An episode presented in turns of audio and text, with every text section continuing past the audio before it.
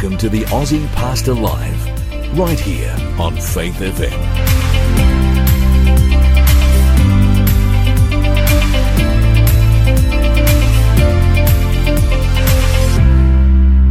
G'day listeners and welcome to Faith FM Live. Guess what? It's Hunty here and I'm completely unsupervised.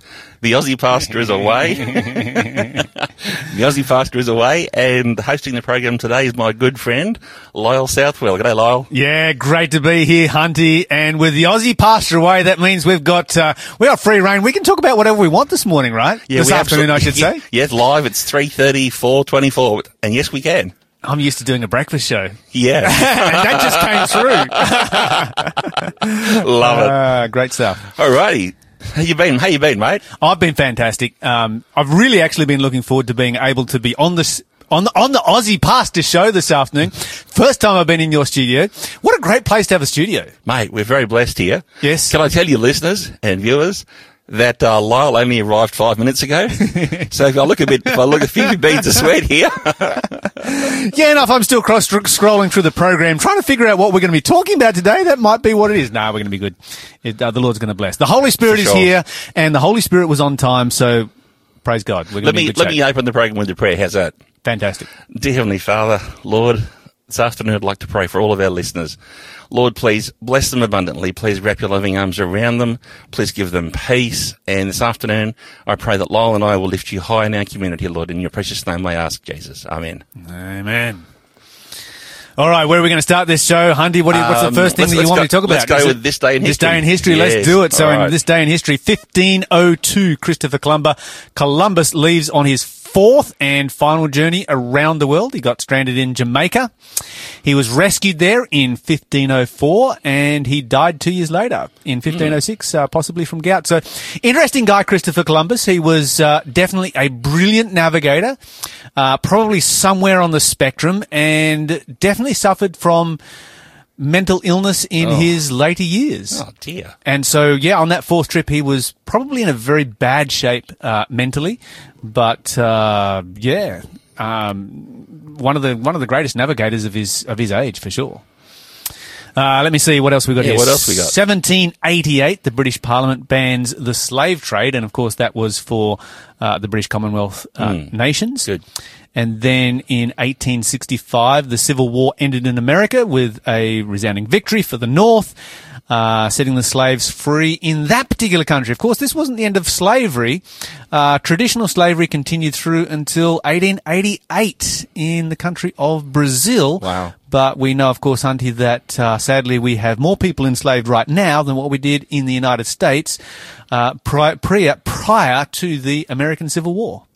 Wow. So slavery is actually a much bigger problem than it, now than it was back then. Uh, moving on from there, 1868, the city of Reno, Nevada was founded. Okay. Wow. That's actually near um, Las Vegas, isn't it? You know, my Nevada geography is not that great. I've got a rough idea of where Vegas is. I, I think like- I like most people kind of do, but I hope that I'm older than I'm older than Reno, Nevada. there you go. Um, I'm not, and I'm going to enjoy that this afternoon. Uh, where are we going? 18, 1896 Hunter. You're going to enjoy this one because I know that uh, both you and I enjoy going to a car show, right? oh yeah, we love car shows. Yes, the first ever car show held in the world. Uh, it was in England. It was in 1896. Do you know how many cars there were showing at the show? Uh, 10. Ten. wow. And, you know, that would have been an event that I imagine people travelled a very long distance to see 10 cars in one place at the same time. Yeah. Wow. Ten. You know, I mean, that, that's just sort of like, it's hard for us to imagine, isn't it? But It 10 is. cars. And, and this is not that long ago. This is what, 130 years ago. Yep. That's not a very long space of time when the greatest car show in history had 10 cars in it. Do you know something, Lyle? The um the cartoons of the day had pictures of men on horseback. And they were g- making jeers and making sort of derogatory comments to guys who were trying to drive cars. And they said, "Now, where are you going to fill that up once you leave town?" are we are we hearing that similar I've, thing I've now? seen, I've seen some memes very similar to that recently. Indeed. Uh, let me see here. 1901, of course, uh, patriotic Australians will know that the first Australian Parliament opened in Melbourne in 19. You know, I always used to think it was Sydney. Well, surely it had to be Sydney. It's, it's a much more important city than Melbourne. It's a prettier city too. To all our Melbourne fans, You know, we've got g'day. Yeah, we, we we feel sorry for you down there in uh, Danistan. No, we won't say that. Uh, let me see. Moving on, 1914. the U.S. President Woodrow Wilson proclaims the first ever Mother's Day. wow. So I Hey, thought is- I thought Mother's Day had been around longer than that. Is, is it Mother's Day this weekend? I believe so. Okay, guys, if you haven't if you haven't got the hint yet, we're telling you now. Get busy because Mother's Day is this weekend. Yes, indeed, it is. All right. Where are we going? 1927. Uh, Canberra replaced Melbourne as Australia's capital city. Uh, so moving up there to Canberra, which was kind of a empty kind of place with a couple of big buildings in the middle of sheep paddocks, really, Yeah, that's right. and a scattering of houses around it. Yep.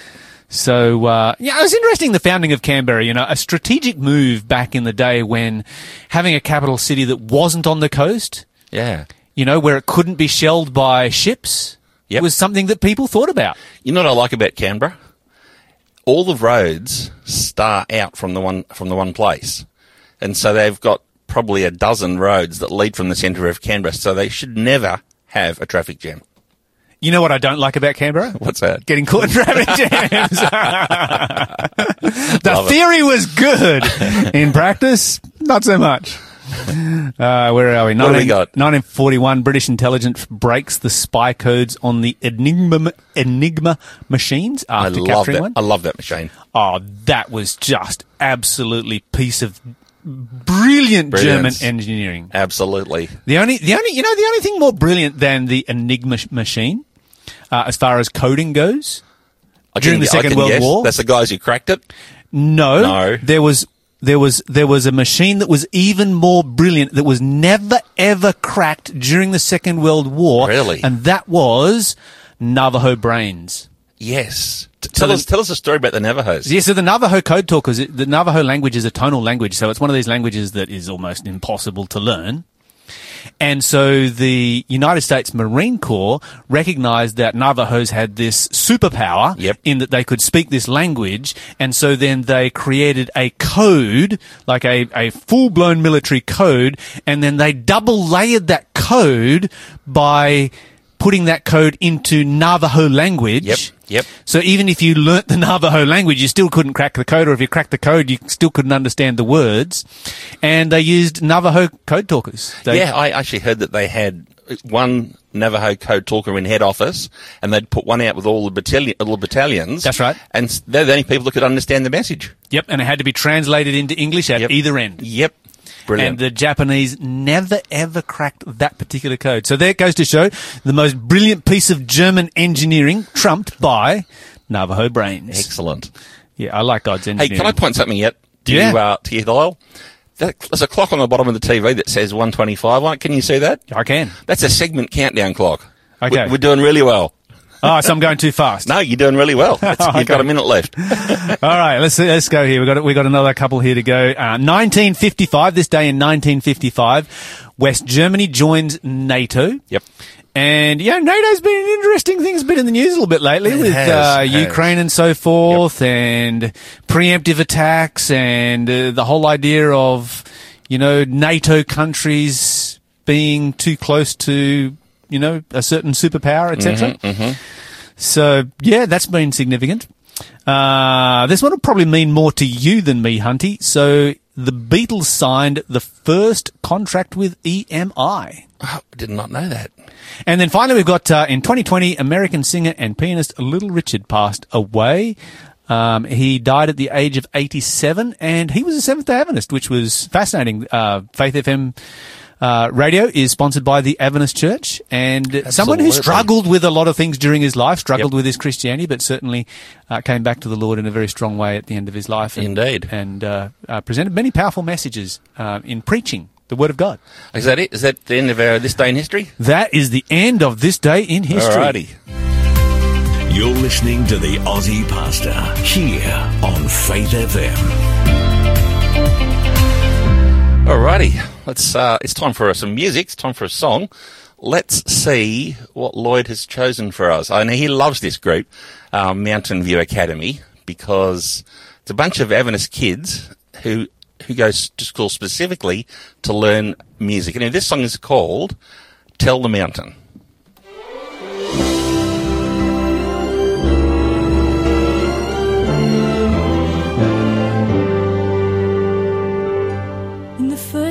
Of sorrow, looking up from the valley of fear, you can see doubt off in the distance, and you're about to lose heart right here. But don't ever give in, don't ever give up. God is with you, and you'll overcome. The mountain will tell you you can't make it over. It will try to convince you that it's way too high. Though you feel defeated, know that God keeps His promise. So you tell the mountain just how big your God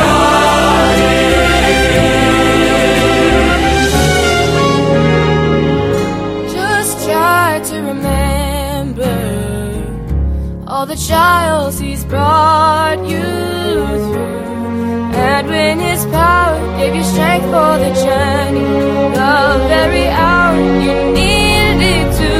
So don't be discouraged. Time after time after time, never failed you. Run and die. The mountain will tell you that you can't make it over.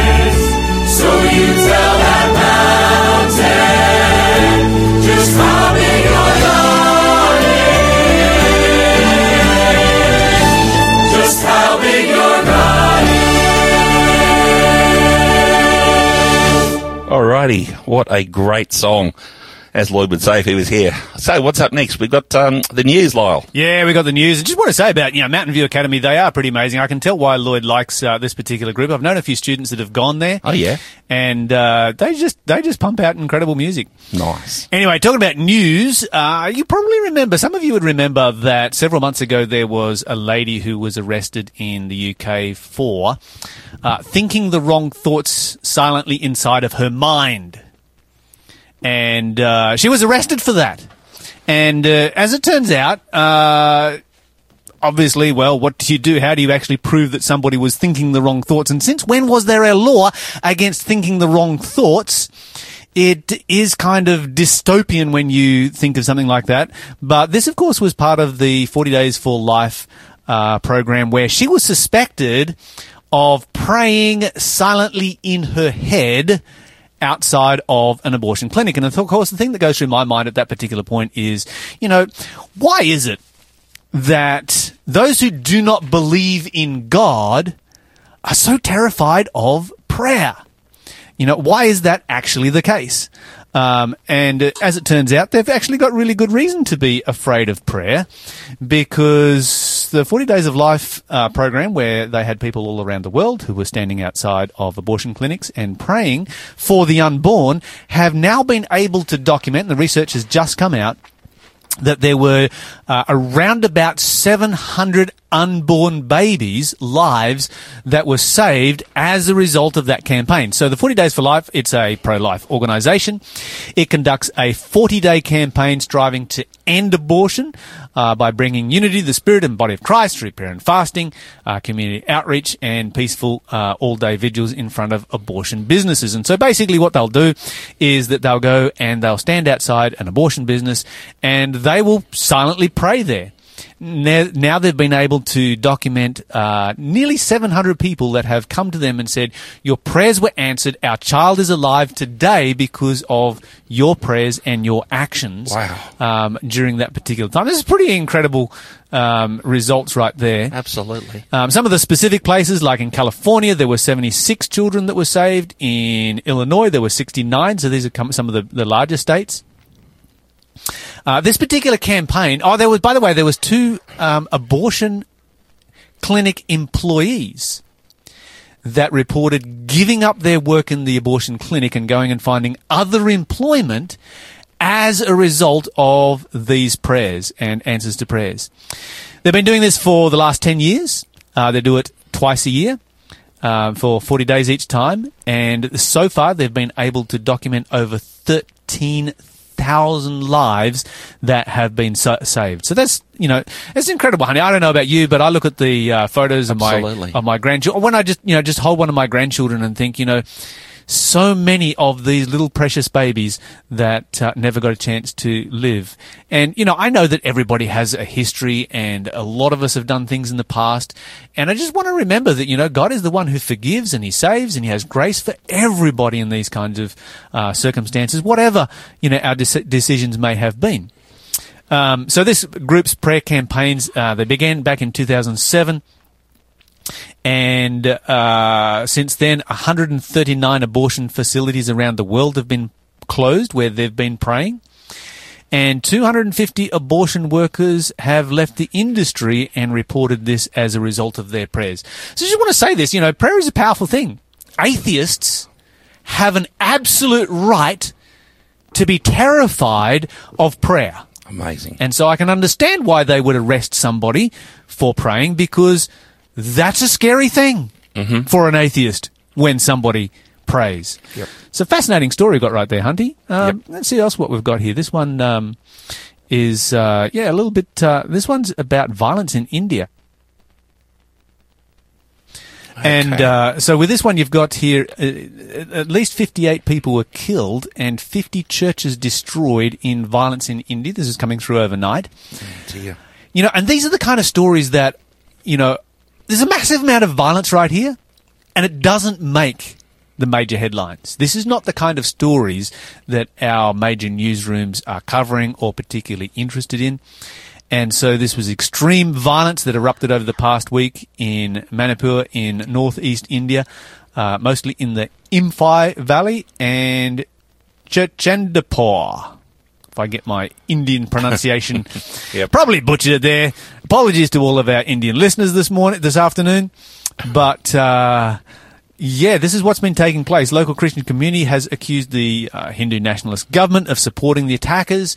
And what has the government done? They've stepped in to cut off all communication to the region. Wow. So we actually don't really know how many people died and how many churches have been destroyed, but we know that it's at least 58 dead with 50 churches destroyed.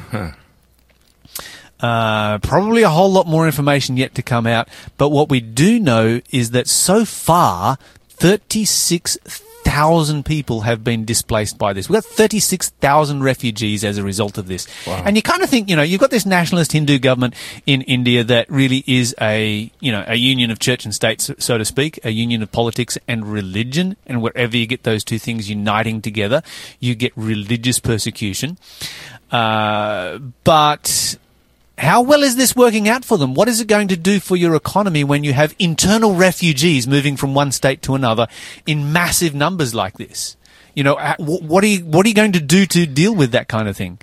So it seems somewhat counterproductive to me, Hunty, yep. to uh, be involving in these ones.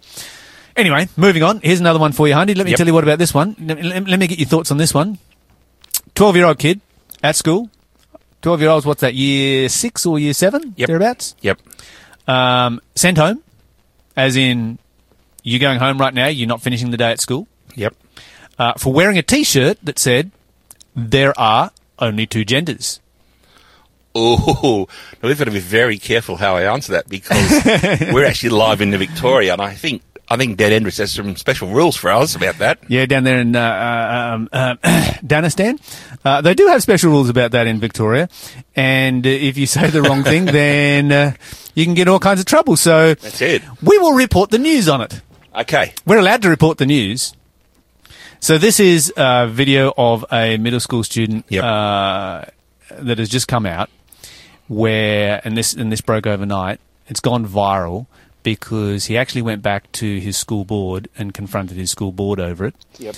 Uh, because you know the T-shirt that he was wearing was simply proclaiming uh, what we understand from empirical science. Sure. Biological. Yes, bi- biological biological reality. And uh, you know, last time I checked, school was all about teaching science. Yep. And you know, one of the things that's fascinating to me is that for a long time, Christians were accused of being anti-science. Yes. Right? Yes. We, we were always being ah, accused Yes, of being yes, anti-science. Yes. Follow the science, I'd say. Follow the science. And so now Christians are standing up and saying, follow the science. And what it, what's, what it has revealed is that Christians have never ever been anti-science when it's been empirical science. Right. You know, what is, what is testable, what is, Uh, Flat Earth. what is observable, testable, and repeatable. You're not going to go down the flat earth. I'm not. No. Okay, but what is observable, testable, and repeatable has never ever been questioned by Christianity. We Christ- we, we, we question historical science, Yes. where people create a narrative for the past and theorize about that, but we weren't there, so you can't tell. But when it comes to empirical science, Christians have always supported that. yes. And now all it is is Christians standing up and saying we should support empirical science. Hmm. Empirical science says that you know in the vast, vast, vast, vast, vast majority of cases there is XX and there is XY, and that's all there is. And when you think about it, it's this this infinite number of uh, genders that have been created. How has that been created? It's been created by a social movement. Therefore, it is a social construct and nothing more. Yes. I've got a question for you, uh, Lyle. Yes. Are you going to uh, answer any of the Ask the Aussie Pastor questions later in the program? Yes, because some of this is coming up in the uh, uh, Ask the Pastor questions. Yes, I, just as I can see our questions starting to fill up with these these kind of questions. As long as you're happy to answer them. Oh, happy to answer those questions, no problem at all. All There's- There's, there's never been a question asked on Faith FM radio that we have not yet answered. That we do have a little bit of a backlog on the Thursday afternoon show, uh, but so far there's been no question that we haven't answered. Wow.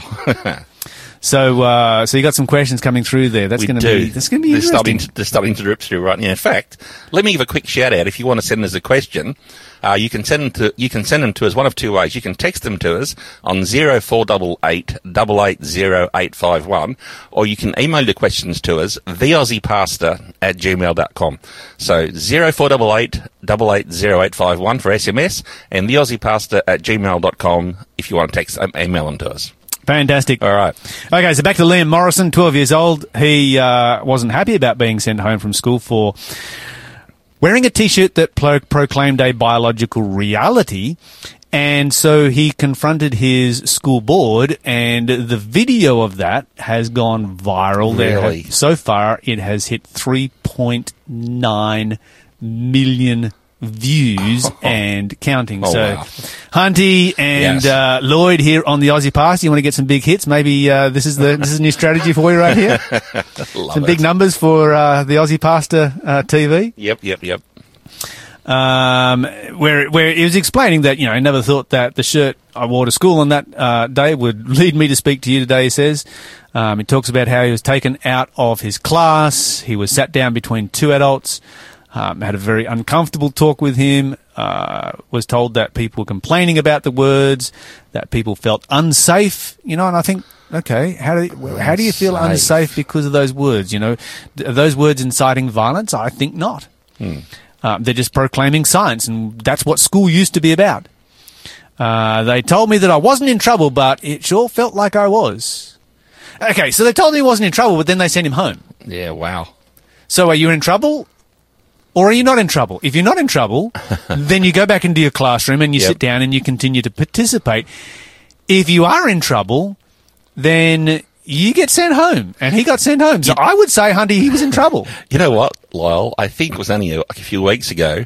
Someone asked this question in Parliament.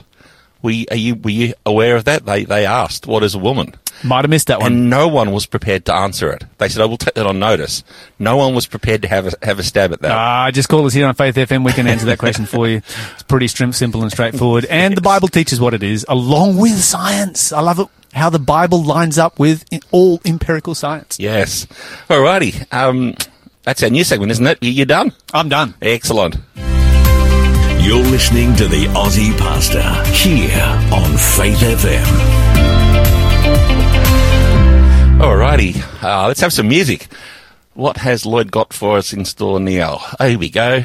God's Amazing Grace by the Lindsays.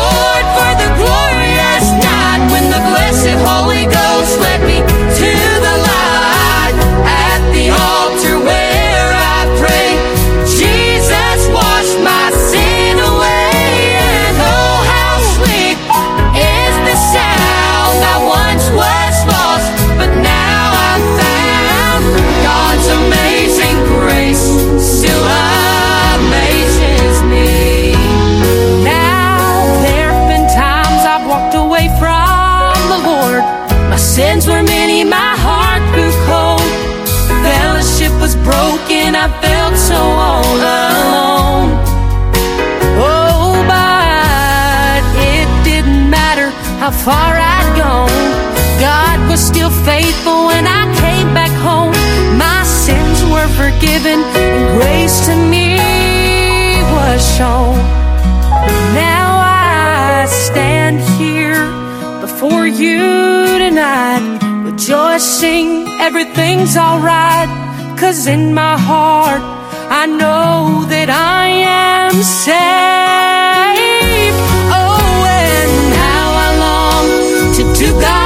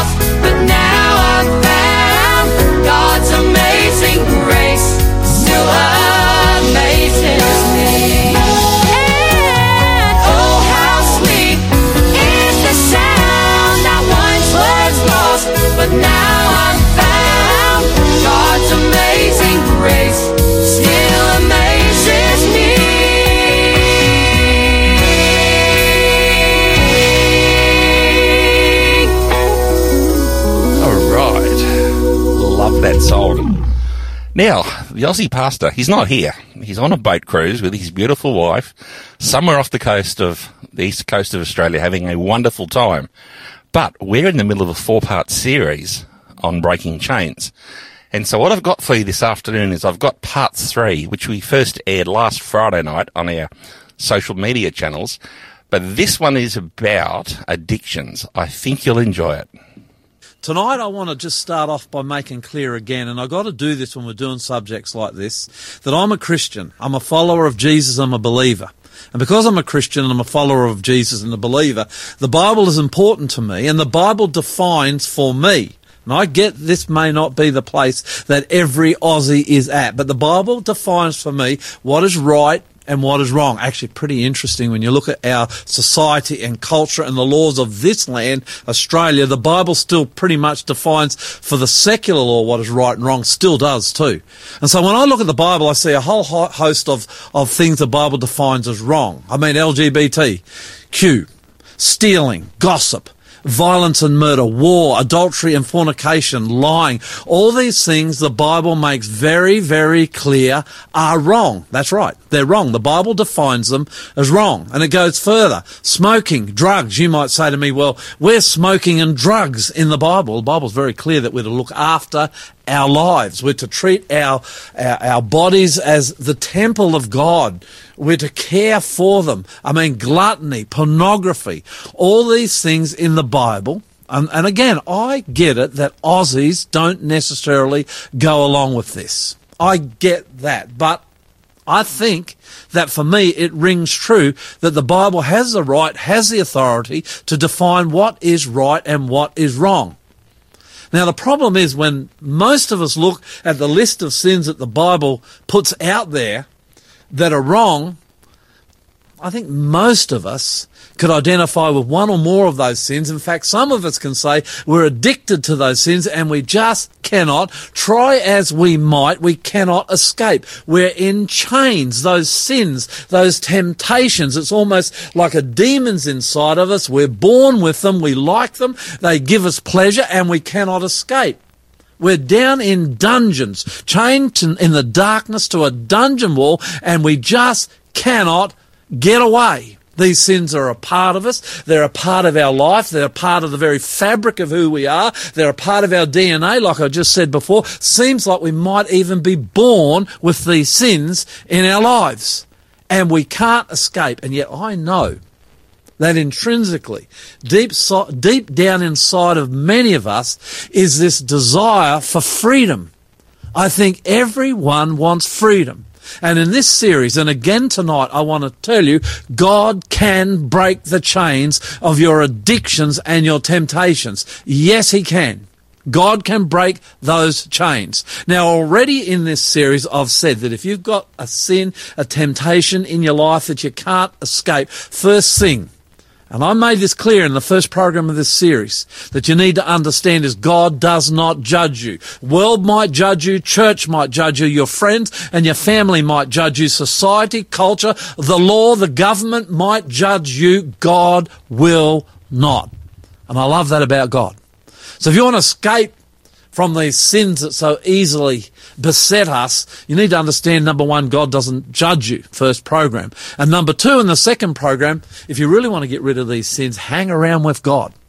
I mean, go to church, spend time in the Bible, spend some time in prayer. Go to a Bible study group. Whatever you do, just hang around God. You know, when you're with God, the demons that are tempting you, that are leading you down this road of sin and temptation, they just can't be there. So ha- spend some time hanging around with God. And if you haven't seen this series, go to the Aussie Pastor YouTube page and go to Breaking Chains, the, the list there, and you'll be able to watch them again. Okay, so God does not judge you. Hang around God. And today, I'm telling you, if you want to escape sin, run. I mean, run, run, run as fast as you can. Run and run. There's a story in the Bible, might be, oh, 1700, 2000 years old. Now, I keep saying this because I know how the Australian mind works. I get that we're not really into the Bible that much in this land and this country of ours, but this is a good story. It's a dust up in a family. I'm not going to go too much into it. But the brothers in this family get a hold of one of the youngest. His name's Joseph. And this dust up's a bad one. It's a big argument. They throw him in a pit, unbeknown to his father. They sell him to slave traders on their way to Egypt. Well, this guy ends up in Egypt and he's sold to Potiphar. Now, who's Potiphar? Well, Potiphar is the captain of the king's guard. He's the one who's in charge of soldiers to protect the king. So Joseph, this young man, probably 17 years of age, is sold as a slave into this very high official's home. And what happens? Well, it's a good story. Let's pick it up in Genesis chapter 39. The Bible says the Lord was with Joseph. So he succeeded in everything he did as he served in the home of his Egyptian master. So here he is a 17 year old boy and he is a very impressive young man. And Potiphar's very impressed with him. Because in the next verse, verse 6, it says, So Potiphar gave Joseph complete administrative responsibility over everything he owned. Remember, he's 17, 18, 20 years of age. With Joseph there, he didn't worry about a thing except what kind of food he was going to eat. So obviously, like me, Potiphar likes his food.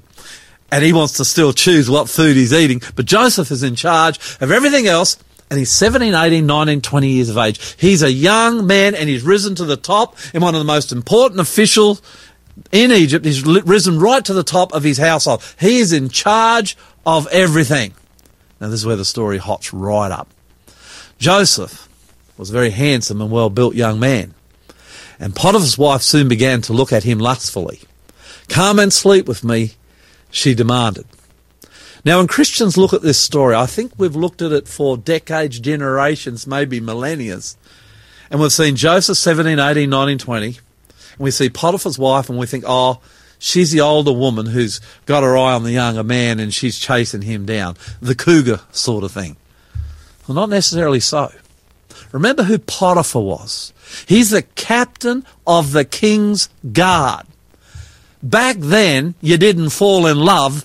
The king would give you a wife, and you can almost take it to the bank that Potiphar's wife, we don't really know her name, was probably the same age as Joseph, or even just a little bit younger. So get the scene here. You've got Joseph, a really good looking dude. You've got this beautiful young girl. How old was she? 15, 16, 17 years of age, married to this old guy, Potiphar, and she looks at Joseph when he comes into the household. She's attracted to him because he's good looking, and she wants to sleep with him. Wonder how most men today would cope with that temptation. I'll say it again. Potiphar's wife was beautiful. He's the captain of the king's guard. She is beautiful. She is one of the most stunning, good looking girls in all of Egypt, or she would not have been married to Potiphar, the captain of the king's guard. And she wants Joseph. Watch this. But Joseph, oh, God bless him, refused. Look, he told him, my master trusts me with everything in his entire household. No one here has more authority than I do. He has held back nothing from me except you because you're his wife. How could I do such a wicked thing? It would be a great sin against God. I mean, Joseph had one thing going for him that a lot of Aussies don't when it comes to temptation. He was a believer and a follower in God. And his first instinctive reaction was not, oh, you're good looking, you're beautiful, I'm going to sleep with you. Like most men in Australia, that's how we would react. That's not how he reacted. Because he's a believer and a follower of God, he said, how can I do this great sin against God? Now watch this. She kept putting pressure on Joseph. This is verse 10 of chapter 39. She kept putting pressure on Joseph day after day, but he refused to sleep with her and he kept out of the way as much as possible. So Joseph believes in God and now he's keeping out of the way of the temptation. Could not have been easy. Would not have been easy. So what happens? One day she came, verse 12, and she grabbed him by the cloak and she demanded, Come on, sleep with me. Joseph tore himself away, but he left his cloak in her hand. As he ran from the house, Joseph ran away from the temptation. Now, this is pretty good advice for me, actually. When you're tempted, run. I mean, I was talking to our producer director Hunty before the beginning of this program, so I'm not sure whether I ought to admit one of the great. Well, it is not one of. It is the greatest temptation in my life right now, and it's appetite, gluttony. I, I'm a fat boy. I've been to the doctor. Blood pressure's through the roof. High cholesterol. You got to lose weight, Lloyd. Show some discipline with your food. Now, for a lot of you, that might not be a big deal, but for me, who's fighting for my life, it's a big deal. I mean, when I go when I go down at night to put the dog out, and the fridge is sitting there, and it's calling to me, "Come on, Lloyd, it'll be okay, just a little bit." I need to do it, Joseph. I need to learn, and I haven't learnt that lesson properly yet, although I have lost 13 kilos. Thank you. I need to learn to run, and so do a whole lot of you men and women out there tonight. So how do I run? How do I run away from these tempt- temptations which are instinctive inside me, which are a part of me, which I may even be born from? How do I run from temptation? Well, look at this. If you're addicted to alcohol, and half Australia, three quarters, almost all of Australia, it seems, is addicted to alcohol. For goodness sake, if you're addicted to alcohol, then don't go to the pub, to the bars, or the clubs where we drink alcohol. That's running. Don't go where your friends and mates are drinking. You're running. Get rid of the beer out of the fridge. You're running. I mean, if you're struggling with smoking pot, do the same thing. Don't go around to your mate's house when he's going to sit down and smoke some weed. If you've got a stash in your own home, put it in the garbage, get rid of it. I mean, you can go onto the heavier drugs, heroin. I mean, you've got to run from this stuff before it, it takes you out and destroys your life. I mean, I say to some people who are deeply into drugs, and this is, I'm talking alcohol, I'm talking even marijuana, pot, I'm talking heroin, these things that get a hold of us and we can't escape from. Maybe you need to go to a clinic or a hospital. You do that, you're running from the temptation. And what about this one, pornography?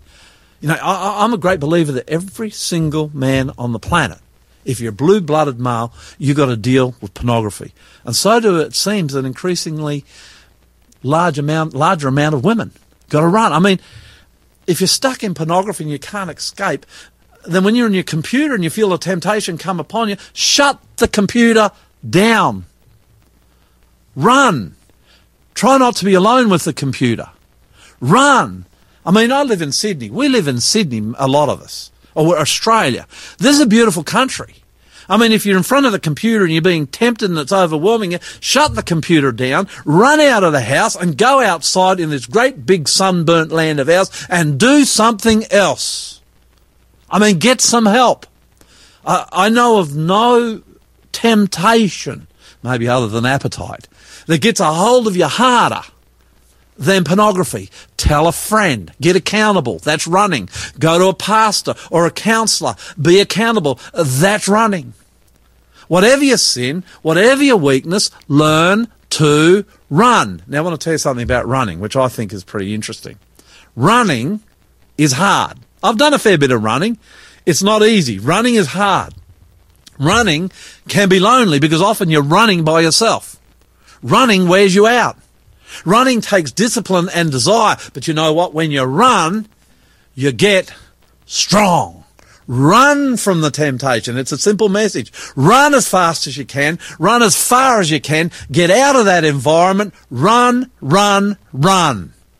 Joseph ran away from Potiphar's wife. Why don't you run too? Take a look at this little video just for a moment almost everything we think we know about addiction is wrong. The idea of addiction we've all got in our heads, that story, comes partly from a series of experiments that were done earlier in the 20th century. You get a rat and you put it in a cage, and you give it two water bottles. One is just water, and the other is water laced with either heroin or cocaine. If you do that, the rat will almost always prefer the drugged water and almost always kill itself quite quickly. So there you go, right? That's how we think it works. In the 70s, Professor Alexander comes along and he looks at this experiment and he noticed something. He said, Ah, we're putting the rat in an empty cage. It's got nothing to do except use these drugs. Let's try something a bit different. So Professor Alexander built a cage that he called Rat Park, which is basically heaven for rats, right? They've got loads of cheese, they've got loads of coloured balls, they've got loads of tunnels. Crucially, they've got loads of friends, they can have loads of sex. And they've got both the water bottles, the normal water and the drugged water. But here's the fascinating thing in Rat Park, they don't like the drugged water. They almost never use it. None of them ever use it compulsively. None of them ever overdose. You go from almost 100% overdose when they're isolated to 0% overdose when they have happy and connected lives. What if addiction isn't about your chemical hooks? What if addiction is about your cage? What if addiction is an adaptation to your environment? That's good advice. And I with that young man. Addiction, sin, temptation. It is all about your environment. And that's why I'm telling you tonight to run. Because when you run, you get out of the environment of the addiction of the temptation. You get away from that which has been bringing you down.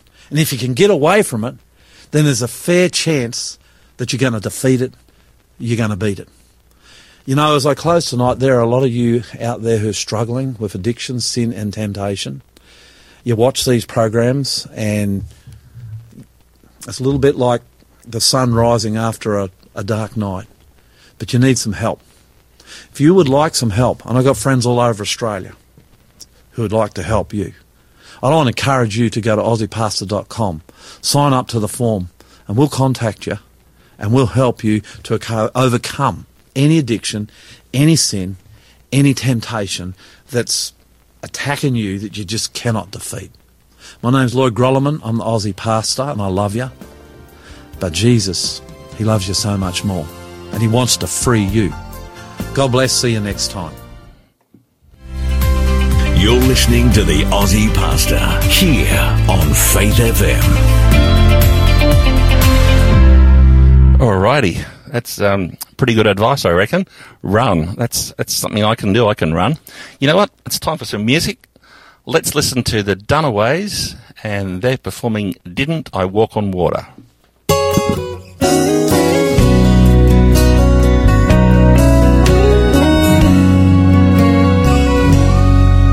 As I kneel in the darkness, in the middle of the night, praying for assurance everything's gonna be alright. And Lord, I see another battle, it's out in front of me. I'm afraid I won't be able, and I'll go down in defeat. And he said, Do you remember where I brought you from? Just take a look behind you at how far you've come. Oh, and every time you ask me, didn't I deliver you? So why would you be thinking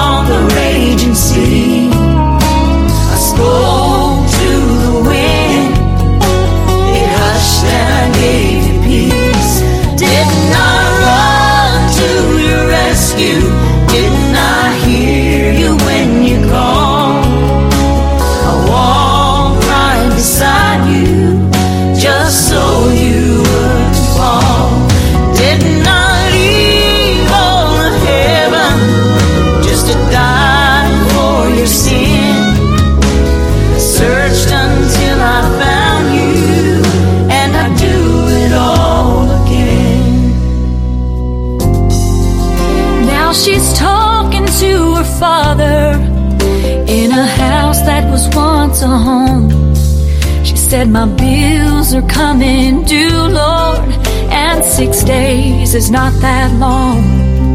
She hears a voice so soft and low. He says, I've moved like that before, and I'll do this little thing.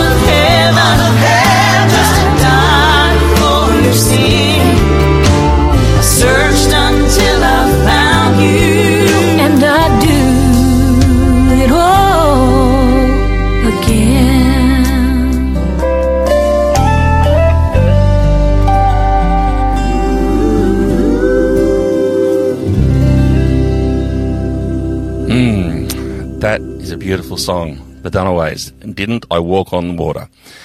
Coming up now, we've got a testimony from a guy who made some mistakes in his life, big mistakes, but it cost him absolutely everything. Uh, let me play you this uh, testimony. I'm sure you'll be blessed. Eric, welcome. Uh, share with us uh, your life before, what happened, the, the chaos, and how you got to meet Jesus and what Jesus did for you. I've been a Christian for 20 years, uh, but for 40 years, my entire life, I have struggled with addictions to things like pornography and sexual things. And it has, uh, even though as I was a Christian, it still plagued me. And four years ago, it came out that I was having an affair, and I lost everything in one weekend because of it. Even though I was a Christian, it was still a struggle in my mind and my heart and everything. And I couldn't break free from it. And I lost everything that weekend. My marriage, my children, both my jobs. I became homeless. And that was the day that God said, it's time. And then he started me on a journey of rebuilding my life but he started from the ground up. He had to break me down. And then about six months later, when God had given me a small business, and about six months later, I started that business in my friend's garage while I was living in his basement. I still had lost so many things in my life, but God was slowly rebuilding those things, bringing back uh, conversation after conversation, these kinds of things with people, all sorts of stuff. And he took me to the lowest point in my life standing in that garage. He, one day he came to me, held a divine mirror up in front of me and said, you are the man. You did this. And I had nothing left because he exposed everything in me. He brought it all to the surface and he said, you have no excuses. That's it. It's done. And that was my lowest day, the lowest day of my life. Uh, and, and he kind of let me wallow in that for a couple of hours. He let me understand really who I truly was. That Holy Spirit divine exposure. And then after that, he came back to me that same day and he said to me, you are a fighter. I've allowed these circumstances to be stacked up against you for a reason. I've, you've lost everything. Everything has been taken from you. You have been turned against by just about everybody around you because of your sin. But I've allowed the circumstances because I called you to be from the moment you were born to be a fighter. You've been one your entire life. The problem is you have been at war with everybody around you since you were a little boy. So it's time for you to get into the right fight, stand up and get out there and start fighting for the hearts of the people around you now. Go. And when he said that to me, something inside of me changed permanently. And I stood up and I couldn't help but just move. I was so broken and because of the shame, everything inside of me for so many years being lying and hiding. And I was just, I couldn't just stand up. But God stood me up and said, go. And that day he sent me out after my daughter, my adult daughter, who wanted nothing to do with me. And he drove me to her work. And I marched in that door and I said, I've got one thing to say to you. I love you. And what I didn't know was that morning she had reached her lowest point ever. And God told her, don't give up, don't quit, don't give the, throw in the towel. And he said to her, or she said, she started crying out to him, I just want someone to tell me they love me. And that was the day God broke my heart and sent me after my daughter. But that began the process in my life of rebuilding. And God knew that I had to stand up and fight. And the biggest battle ever started from within me. He started bringing it out of me. And he started taking me to the darkest places in my life. The deepest, darkest places, the scariest places. We all know those spots in our hearts and minds. And he started taking me there. A couple years later, he took me to some counseling in Montana. And in the middle of that week, he showed me I have never truly rested in that, that salvation that I've been given. Hebrews chapter three and four talks about resting in Christ, sitting on what he had finished and completed. And I realized I'd never been that because I thought he was going to reject me just like everybody else had. And I knew the only way to heal was to give him access to my entire heart. And I couldn't do it. Largest leap of faith I ever took was hiking up a mountain that week. And when I got halfway to the top, I told the Lord, I'll sit and rest as soon as I get to the top. And he said, no, stop right here, sit and rest. And as soon as I did that, two footsteps to the left. I sat on the ground and I started bawling. 40 years worth of pain, 40 years worth of rejection, all this stuff from a little boy, all the trauma started coming to the surface. God said, do not move until I tell you to. Stay here. And I fell asleep right there on the ground and I cried and I cried and I slept and I woke up and God said, you can move along. He told me to stay there until I tell you to move. And he said, you can move. And after that, I started making my way back down. I got to the bottom. I started driving away in my truck and God said this, Two people went up that mountain today, but only one came down. That sad, scared, broken little boy was laid to rest up there, and he said to me, I did that. Enter into my rest, your strivings have ceased. Come on, give God a shout of praise for that. That's so awesome. This shows us how we, when we surrender completely our pain, our issues, our heartbreaks, everything to God and give our problems into His hands, He'll put peace into our hearts. Amen to that. What do you reckon, Lyle? I really just want to encourage our listeners who were listening to that particular testimony right there that that's an experience we can all have. You know, Jesus offers offers us offers us the victory, and of course, the ideal is to have that experience before we reach that rock bottom point. Um, may we learn from this man's lesson, and may we give our hearts to Jesus right now. Absolutely. You're listening to the Aussie Pastor here on Faith FM. Alrighty, it's time for some more music. And coming up right now, we've got, um, let me say, we've got The Blood by CeCe Winans. reaches to the highest mountain. Oh, yes, and it flows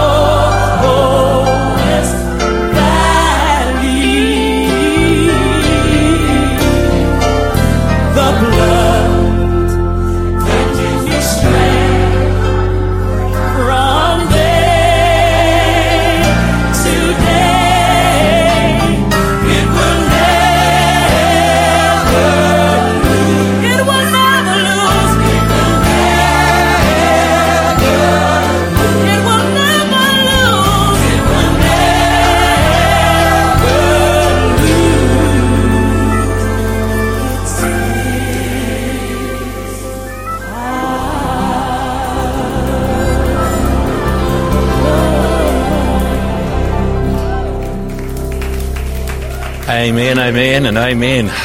Man, that's a great song. You know what? It's time for our first special guest, and let me see. Hensley, uh, can you hear us, mate? Hey, hello. How are you, Hunty? Good, thank you, mate. I'm glad you Hello, can join us. Look at my new co-host. Can you see um, Lyle there?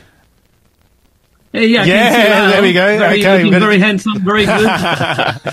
The lighting in the lighting in uh, in Hunty's studio here um, does deceptive things. Hensley, you should uh, you should come down here sometime. Well, we're so glad you've joined us. You're talking about sin today, aren't we? Yes, Um, indeed, we are. Nice. You know, I had, I had an interesting experience some time ago. I was doing an evangelistic program, and a lady came up to me before the program had even started. She had a bee in a bonnet, and she had a question she wanted to ask. And I'm just going to toss this one out to you, um, Hensley. And she, she, she came up almost aggressively, and she's like, "Why is it that all that Christians ever do is talk about sin all the time? Why are they so obsessed with talking about sin?" So, here's the question: Why, why do Christians talk about sin?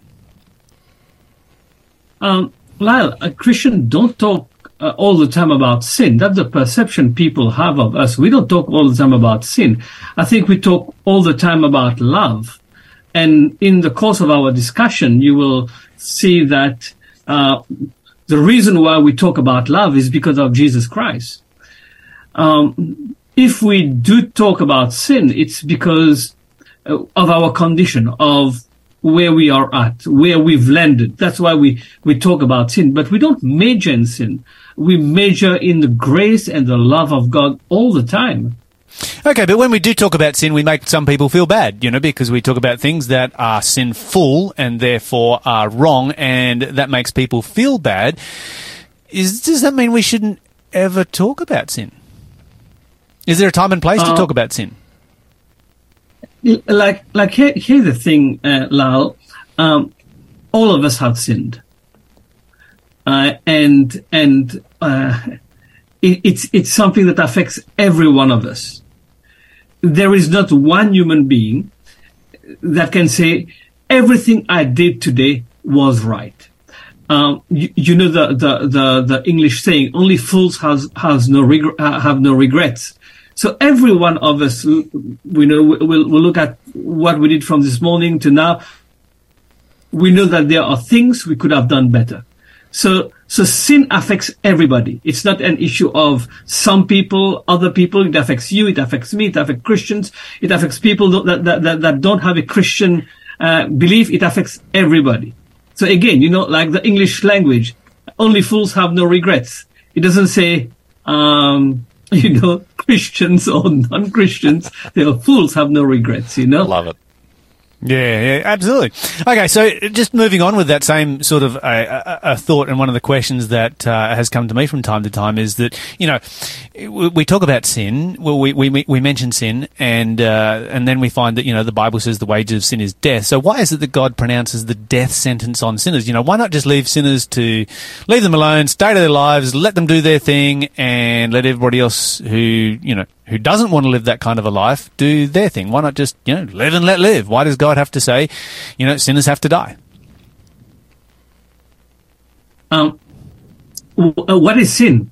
Uh, is your first question. Good Uh, question. And that leads to why sinners have have to die. I mean, uh, sin basically, uh, in, in its purest definition, is missing the mark.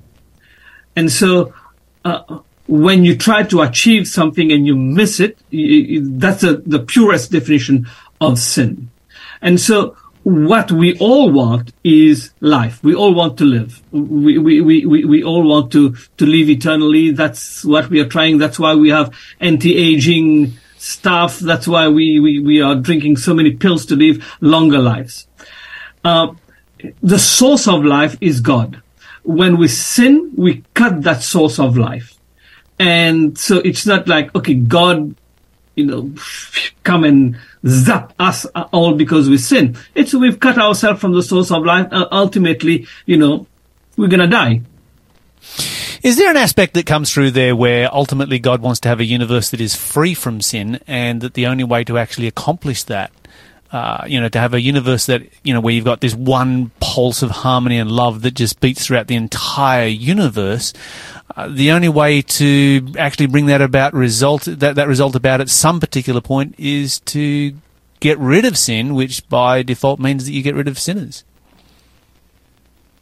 Uh, Yeah, I, th- I think I think we all agree that we would like to live in a, in a world where there is no sin. Uh, we would like to live in a world where there's no consequences of sin. Uh, we, we talk about why are some people a little bit, you know, angry when we talk about sin. People live under the consequences of sin. Um, uh, you know, we, we, we all have things that, uh, blocks us, things that, that annoys us, things. I mean, I mean, these are the consequences of people doing bad things to us in the past. So we all live under the consequences of sin, and ultimately we all would like sin to be, to disappear.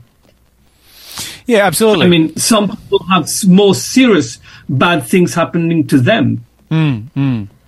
And I guess this is one of the things that, that I see is that, you know, God does allow sin to continue for a period of time so that the whole universe can see just how destructive it is and why it is that, you know, God wants to get rid of it. I see a little bit like, uh, I'd be interested in your thoughts on this, um, Hensley, but a little bit like COVID. You know, we would all love for COVID to go away and, you know, to be able to kill this virus that, you know, created so much havoc in our world for a couple of years.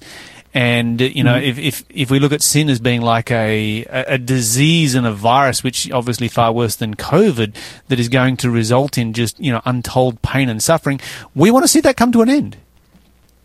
Yeah. Uh, so, so you've compared it to COVID. I come from the island of Mauritius, a very cyclone prone country. And every year we get those worries. Is a cyclone going to hit Mauritius? We've had a couple of direct hits and it destroys everything in its path. So yeah, we would like a world without COVID. We would like a world without, without cyclones. We would like a, a world without people doing bad things to good people, to innocent people. We would like that. Yeah, yeah. Okay, so we can understand why God, you know, um, pronounces a death sentence on sinners, you know, and, and sin because wants to have a clean universe at some particular point, you know, and I think the amazing thing about that whole process is just how much grace God gives us. Um, in, in, that process and how much opportunity. Okay, so that makes sense. So then, all right, next question is, why then uh, did God have to die to be able to forgive sinners? Why couldn't God just say, well, I'm a forgiving kind of person. You ask for forgiveness, I can forgive you. Why did Jesus actually have to die on the cross? Um, you know, when, when somebody comes to us and, or, or, or we go to somebody that we have, uh, you know, well, somebody comes to us and they ask forgiveness for something they've done. You know, we don't pay the penalty. We don't, we don't, um, we don't die or anything like that. We just say, "Hey, thanks for coming and talking to me about that. Of course, I'll forgive you." But God doesn't just forgive us; He also died. Why was it that God died? I must say that, you know, like when Lloyd is around, he doesn't ask me such difficult questions. oh dear. Well, I, I, I, Let's hey, take a couple of steps back. Um, Sure. The first step back is uh, God pronounces death not on a sinner or a type of sinner, but death is on all sinners. yes, So that means, Lyle, you and I, we have to die. yes, And then there is grace. So God gives grace not to certain people, but gives grace to everyone. yes. Okay, so so so so that's you know like sin applies to everyone, grace applies to everybody else. But I think the answer to your question comes from your question. Um, God did not punish somebody so that we can have our debt taken care of. God Himself died and, and, that's the fundamental aspect of what we are talking here. Uh, sin, uh, if, if I read the Bible correctly, requires, uh, leads to death. And God didn't say, okay, Lyle, you know what? Tough luck. I'm going to punish you so that Hunty can live. You know? He, he himself comes and takes the punishment. He takes, uh, he, he takes the consequences of death. Now, why didn't he say, okay, you know, you know, let me wipe the slate uh, clean? He, he didn't do that because sin is a serious thing. Sin is a serious thing. You cannot go to the bank and say, okay, you know what? I'm going to default on my loan, so wipe my, my, my, loan clean. Uh, owing the bank is a serious thing. If I take, and take that analogy, sin is very serious. And because sin is very serious, God couldn't say, okay, you know what? I'm just going to zap everything out and, and just, you know, um, get everything uh, to start from, from, from day one. No, he comes down himself. The, the amazing thing about, about uh, God dying on the cross is that, um, it is not a case where God says, you know what, Angel Gabriel, I want you to take care of that problem for me. So it's not the uh, God punishing an angel so that we can be saved. God takes the punishment himself because sin is a very serious thing. And also because he's the, he's the one who's pronounced that, you know, the, the, the, the consequences of sin is death. You know, that's the, the Yeah. law that he has made. And if he's made that law, then really, I guess in many ways, he's the only one who can step in and, and pay the penalty. I mean, as you say, it would be very, very unfair if he sort of sat back and like, oh no, you know, somebody needs to pay the penalty for this. For, so um, Gabriel or Hunty or whoever it might else, you go and, and pay the penalty for it because he made the law. Um, he would look pretty bad in the eyes of the entire universe if he did something like that. Yeah, so we've, so we we kind of Hmm. got, gone um, uh, gone deep here th- this afternoon, uh, Hensley. I really appreciate the answers that you're um, bringing through here. I want to look at the at the cross from another perspective now, and that is from a, a historical perspective, and Yes, yes. Uh, and and talk about you know because of obviously this is the foundation of Christianity. This is where you know the, the whole of Christianity hangs on the reality of the cross. Um, and so, do we have any independent proof of Jesus' death on the cross other than the four the four official biographies? Okay. There, there, there, there, there is the reality. There is nobody that denies the death of Jesus today. Even the, the, the, the, the strongest atheists, and I listen to, to all of them, none of them deny the death of Jesus, even the death on the cross. Now, uh, you are asking for um, independent sources other than the four biographies. I think we, we do have independent sources talking about Jesus, uh, Suetonius, and, and so on. But it would be unfair for us to ask for um, biographies outside of those that are written in the Bible. Let me explain to you. Who wrote the biographies of Alexander the Great? Well, you've got me on that one. I couldn't tell you who wrote those biographies. So, for example, a biography was written by Plutarch, who is a Greek. So your question is telling me, like, give me a, a, a, a source of Alexander the Great not written by a Greco-Roman author. Mm-hmm. Very Well, good point. It, doesn't exist. Got it. It doesn't make You know, any sense doesn't at all. exist, you know?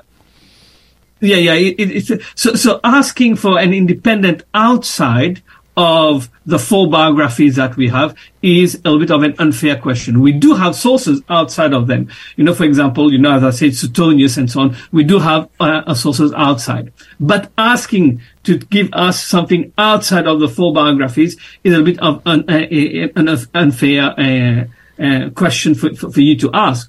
The question you, we, we ask is, are those biographies sustainable? Uh, can we trust them? And the answer with that is a resounding yes. Okay? So how do we know that a story is right? In this world today, like let's say, for example, if, if, if, if in a year's time we say, how do we know that Hensley and, and Lyle had an interview on, on radio? We just play back the interview. Say, there's an interview. How do we know that you went to Israel, Lyle? I mean, we take a photo of you and we, we get, we, uh, we we say, okay, yeah, you- you've been in Israel how do uh, uh, ancient sources prove the historicity of the account?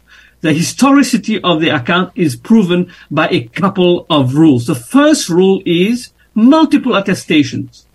Do you know how many attestation there is not only of the death, but of the resurrection of Jesus? About 16 attestation within 100 years. How many attestations do we have of Alexander the Great? Yeah, I, you've named Plutarch so far, and I'm not sure that we have much more than that. I mean, We have- we do we do uh, have uh, other uh, we do so have other have- records for sure, but not a lot. We don't have we don't have more than five of them, and all of them are 400 years after Jesus. Uh, sorry, after Alexander the Great. But Jesus, within 100 years, within the first uh, 60 years, we have more than four accounts telling us about uh, the, the, the, the death and the resurrection of Jesus. Now, here, here, here's another thing. Uh, if within the lifetime of people, there are stories being written about the death and resurrection of Jesus. If that wasn't true, people would have ridiculed that. And, and I guess you know when you when you look at it from that perspective, we've got more evidence for Jesus Christ than we do for any other single person, any other individual that existed from that era. Far more evidence than anyone else from that era. We have far more evidence of the historicity of Jesus than what we have of, you know, great. My, my favorite, let, let me tell you something. My favorite Greek person is Pericles. Uh, I, I don't know if you know Pericles. Yeah, I know uh, roughly.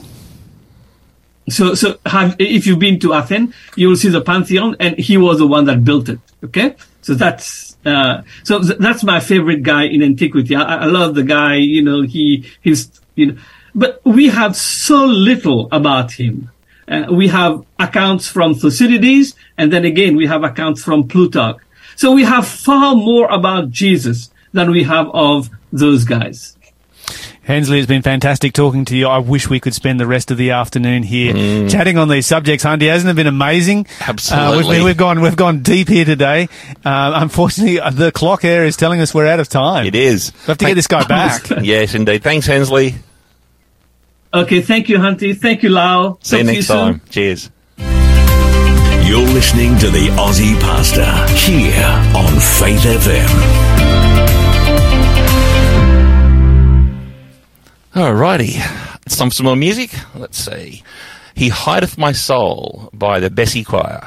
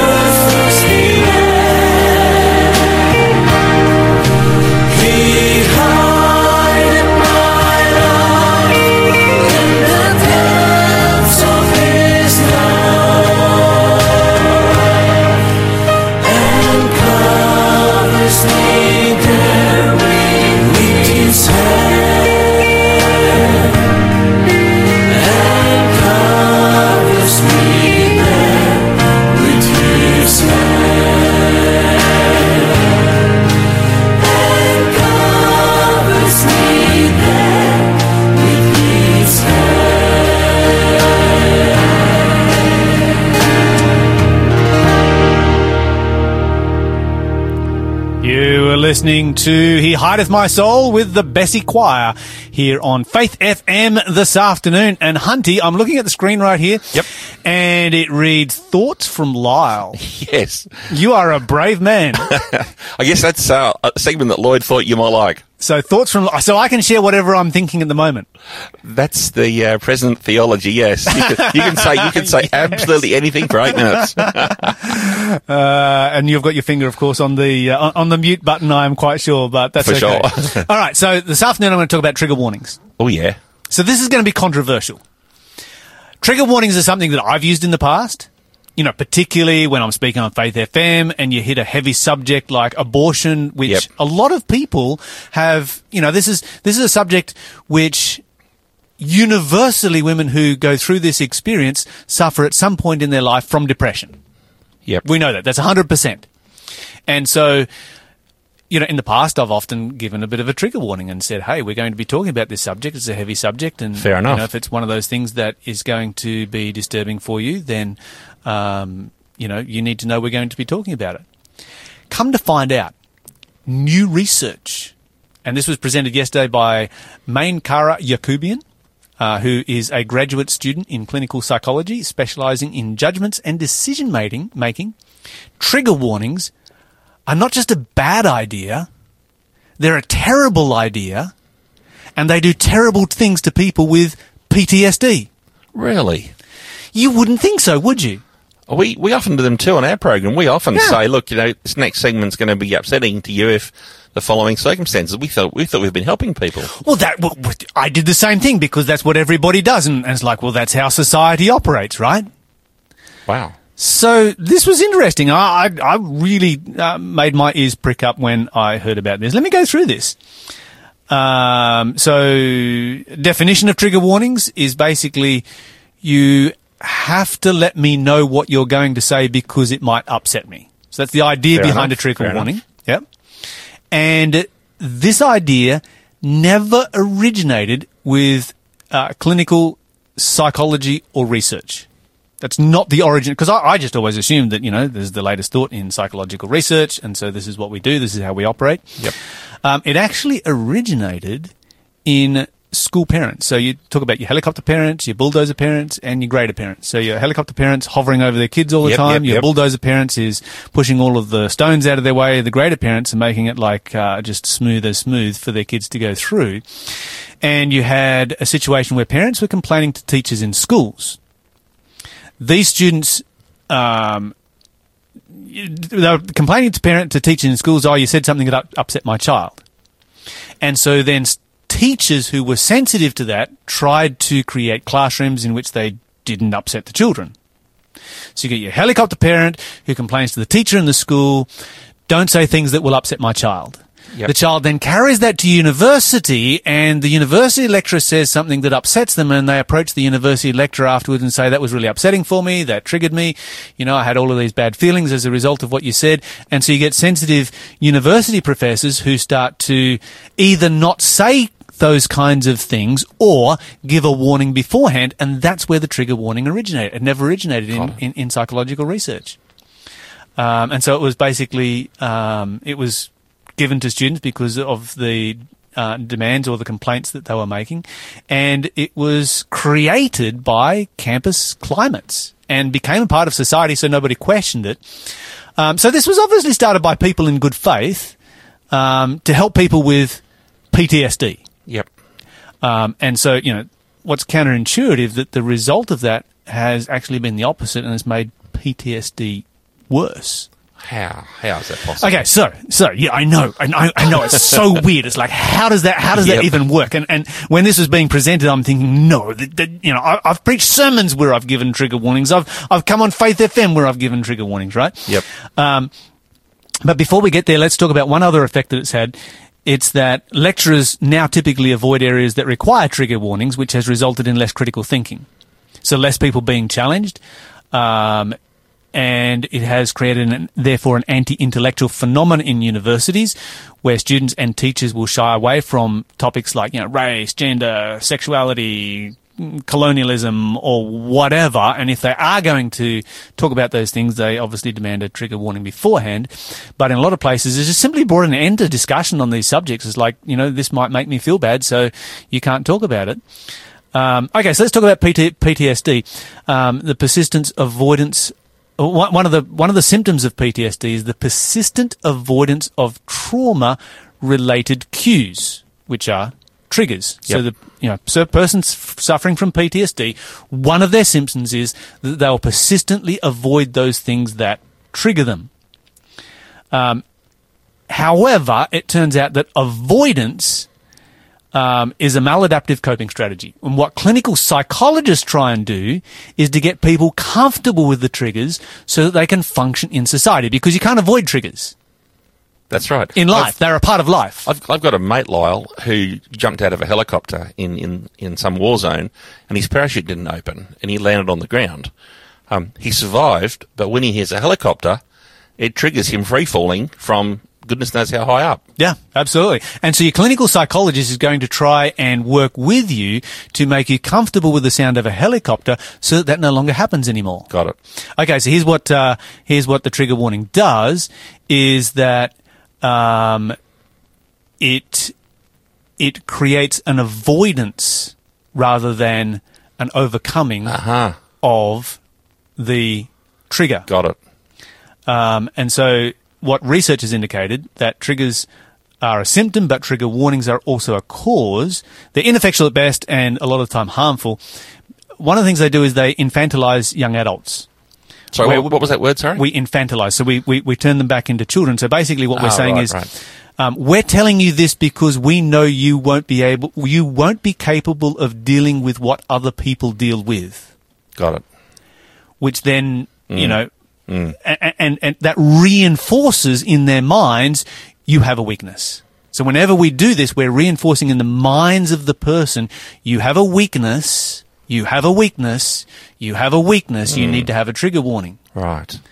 um, and it reinforces the PTSD because it reinforces the idea you can't overcome this, you have to avoid this. So you've got PTSD, Mhm. you're struggling with this trigger, Yep. we give you a trigger warning that in effect is saying you have to avoid this because you can't overcome it. Whereas Right. the whole idea of clinical psychology is working with you to learn how to overcome it. So it's actually undermining the therapy that you're going to be doing Wow. when you go for, for therapy. That's almost counterintuitive, isn't it? That is, isn't it? It really is. Um, as a result of that, what happens is that the person then internali- internalizes the trauma, which is what you don't ever want to do because rather than facing the trauma, they internalize it, you know, like they did in the First and Second World War when they came back from the war, never spoke about it again. Hmm. They just internalized it. That's always a bad idea. Right. And along with that, you know, is the, the very simple, um, you know, to, to simplify it right down. If you tell someone they're a snowflake, they'll be a snowflake. If you tell them they're a victim, they'll be a victim. Right. But if you tell them that they can overcome and be strong, they can overcome and be strong. Hmm. So the important thing is to give the right kind of reinforcement. Interestingly, there are different rates of PTSD in different countries, and the reasons be- uh, behind it are fascinating. Canada has the highest rate of PTSD at 9.2% of the population. The United States at 3.5%, whereas Europe, Latin America, and Africa, which includes some of the most traumatic countries in the world, have a PTSD rate of 0.5%. Wow. And what they're looking at is a number of factors here. Obviously, um, you know, some of that's related to diagnosis and so forth, but it's also related to the wokeness of the culture. All right. So think about this. Um, PTSD is a luxury of those who have time to have it. Hmm. So really, really poor people who have to stop and think every day about where their next meal is coming from. They don't have time to have PTSD. They're living in trauma. They're a traumatized society, traumatized life. They don't have time to have PTSD because if they take the time for it, they won't get their next meal. Wow. And their suicide rates are incredibly low, almost non-existent. Hmm. Whereas in the Western world, the more we, you know, hand out our, uh, we, we, we cotton wool our children, um, and you can look at the rates of this over the last 30 years where we have increased our rates of cotton wool around our children, and there is a corresponding increase in the suicide rate Wow. that goes along with it. It's very sad. Okay, so to summarize, um, how do trigger warnings cause harm? So, number one, it puts the person in an anticipatory state where they are expecting something negative. And then what is anticipated is what will be received. Regardless of whether it's, it would have normally triggered them or not, it now is going to trigger them. Um, then it elicits an emotionally negative waiting period. So the person is now negatively impacted emotionally while they're waiting for the trigger to arrive. Um, before they engage with the content that they've been war- uh, warned about. So you've got this anxiety that then exists while they're waiting for that to actually turn up. Um, three, it creates a negative bias toward the material, even though it might not turn out to be a negative. Um, it will be emotionally received as a negative because they've been told that that's what will happen.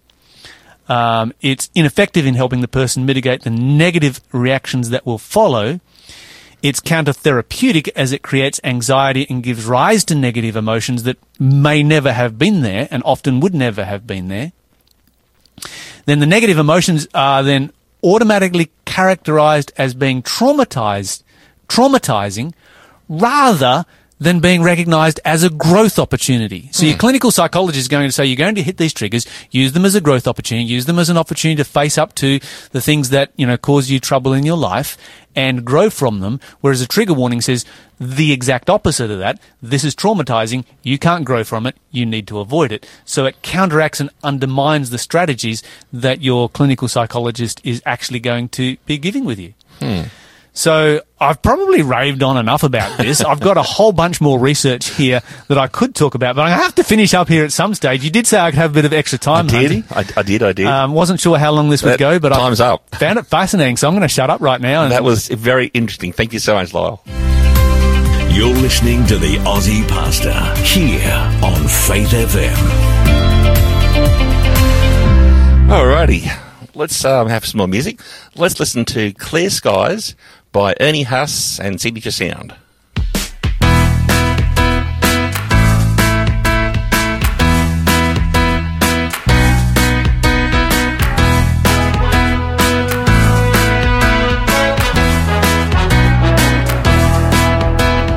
Long are the nights when you're lonely.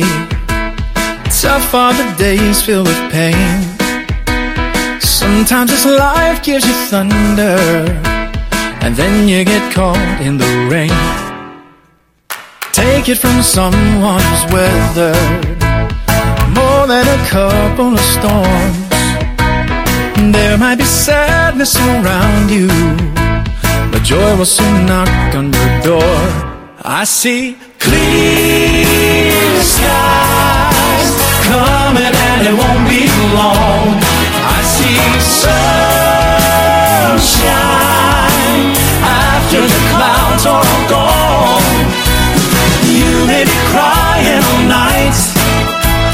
God's gonna send down a heavenly light. I see clear skies coming and I know that it won't be long. No, it won't be long. So go on and laugh at the bad times. Some things are out of your hands. When life throws a lot of stuff at you, turn up the music and dance. I see clear skies coming and it won't be long. I see sunshine after the clouds are all gone. You may be crying all night, but God's gonna send down a heavenly light. I see clear skies coming, and I know that it won't be long. No,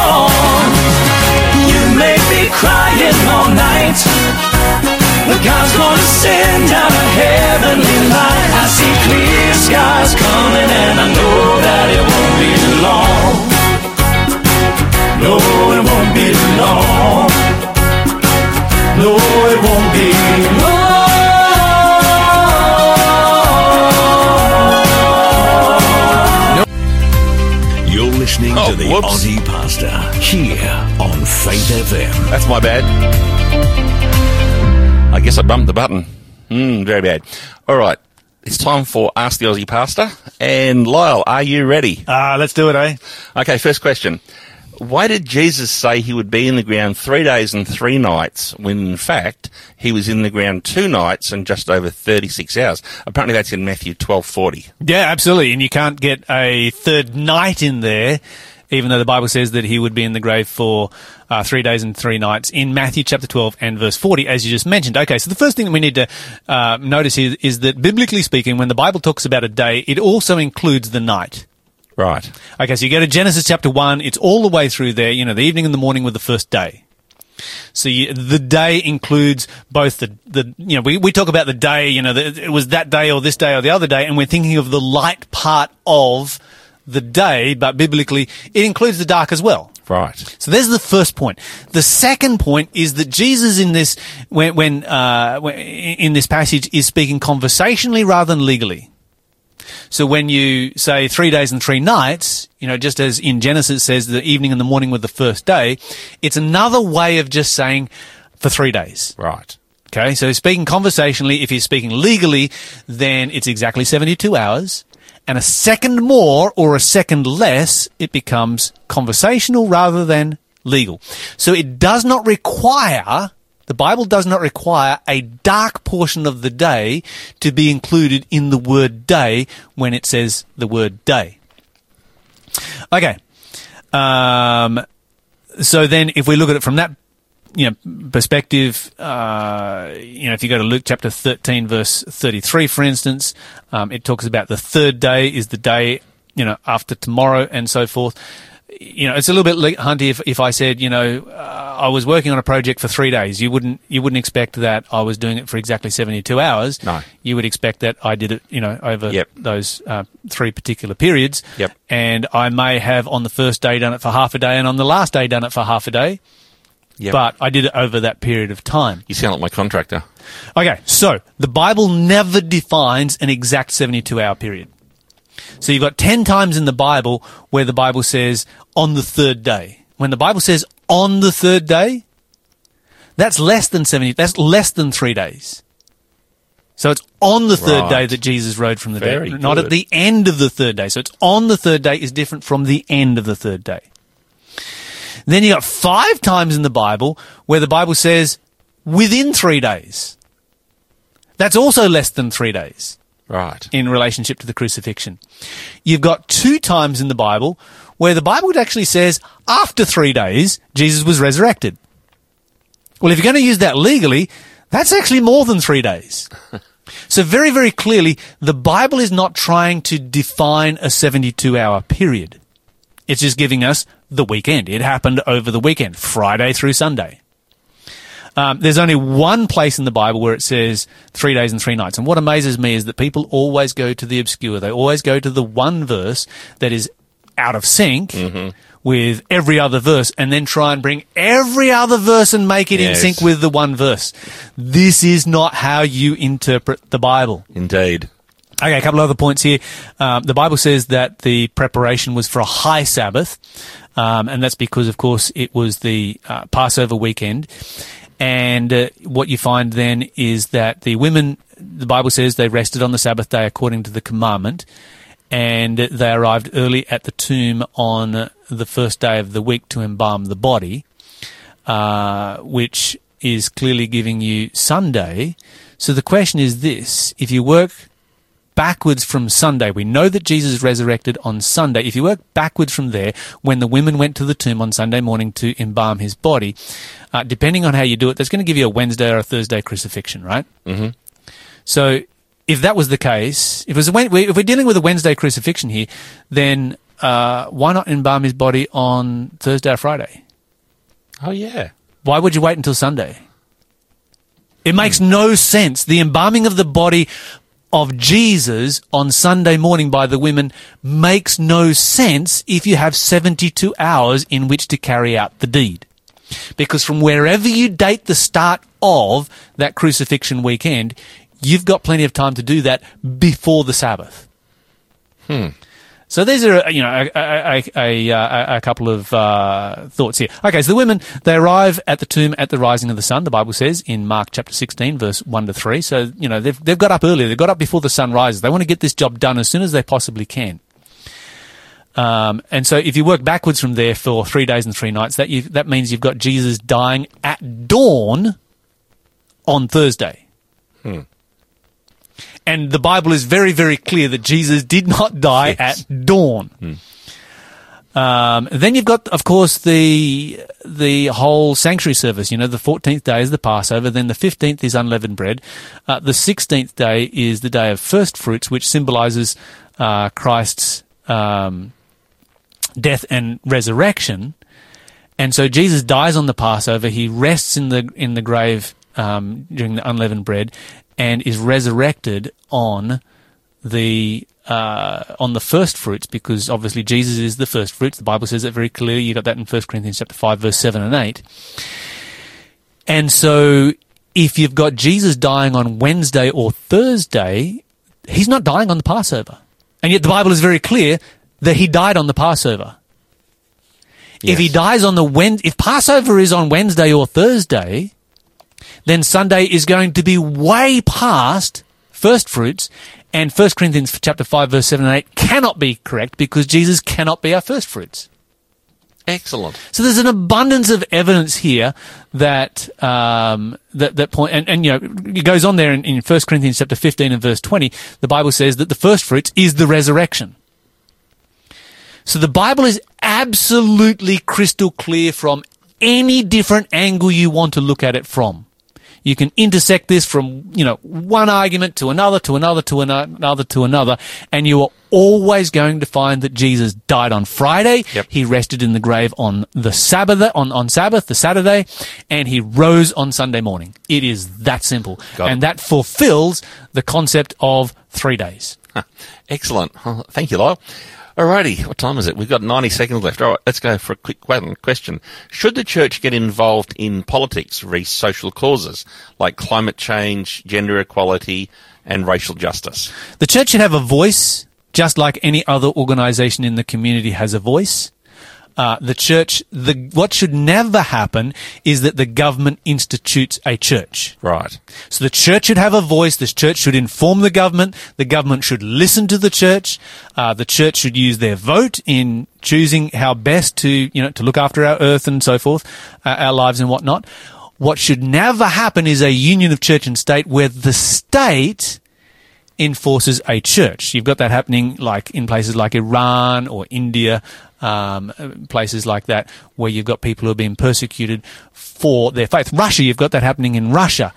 Um, particularly against Jehovah's Witnesses and so forth, where people, where the state is coming back and saying this is what you can or cannot believe in your mind, in your conscience. Mm. And so that's where the ch- where the state oversteps their bounds. The church oversteps their bounds when they say we have to control the state so that we can legislate our particular morality. So yeah, it's uh, the church should definitely have a voice, um, and as Christians, we should we should exercise our voice on issues that affect morality. Mm. Indeed. You know what, Lyle? We got time for one last song. So let's uh, hear a bit of Gaither, and this song's entitled Yes, I Know.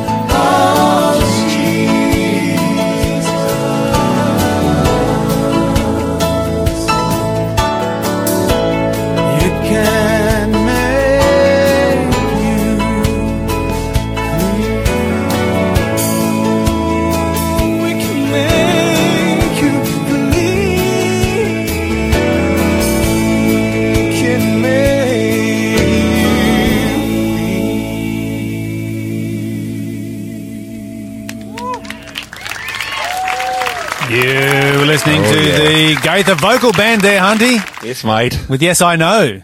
Beautiful. Fantastic. Well, it's been a fantastic opportunity to uh, be on the Aussie Pastor show here this afternoon. So Hunty. good to have you, mate. Oh, I've I've often listened to this show, but this was just really really special. So big thank you to Lloyd for the privilege of being able to sit in his seat. Yeah, mate, go out and make trees anytime you like. we had fun. no, I didn't mean I didn't mean it. Uh, we, I guess we talked about some interesting t- stuff today. You know, this day in history we had a bit of a slavery theme happening to it. We had Yeah, like we did. three or four points in there Yep. uh, in relationship to slavery in the news. And I want everybody to remember this, and that is to particularly keep the uh, situation in India in prayer. Yep. 50 people died, 58 churches destroyed. um, in persecution over there. Uh, we had the Aussie pastor. We had a great testimony about porn. We threw some tough questions at Hensley Gungadoo in our Bible study section. Yeah, we did. Um, and then we had my thoughts, which was controversial. Um, trigger warnings. It actually, it actually upended my entire thoughts on trigger warnings. It's- I'm, up, it's- I'm upside down. Now. I, I know, me too. and it's like, how do I how do I deal with difficult subjects? I don't know how to deal with di- difficult subjects But I think anymore. I think now we can we can just charge through our program now. No more warnings. okay, so you have now been warned. No more warnings. That's it. Yep. Um, in our Ask the Pastor section, we talked about three days and three nights, and uh, that was, you know, interesting uh, subject to talk about, and also Union of Church and State. So, what a program! Um, we should we should finish up with prayer here. Yes, we should. Father in heaven, we just thank you so much for your incredible love for us and the privilege that it is to be able to be your servant and to be uh, able to just share your word here um, on Faith FM this afternoon. Bless each one of our listeners in a special way. Stay close to them and draw them near to you. We ask in Jesus' name. Amen. Amen. Well, my name is Lyle. I am an Aussie pastor. And, And I love you all. And my name's Hunty. I'm a man in black, and I love you too. But God Jesus loves, you so, much more. See, you next time. Next time.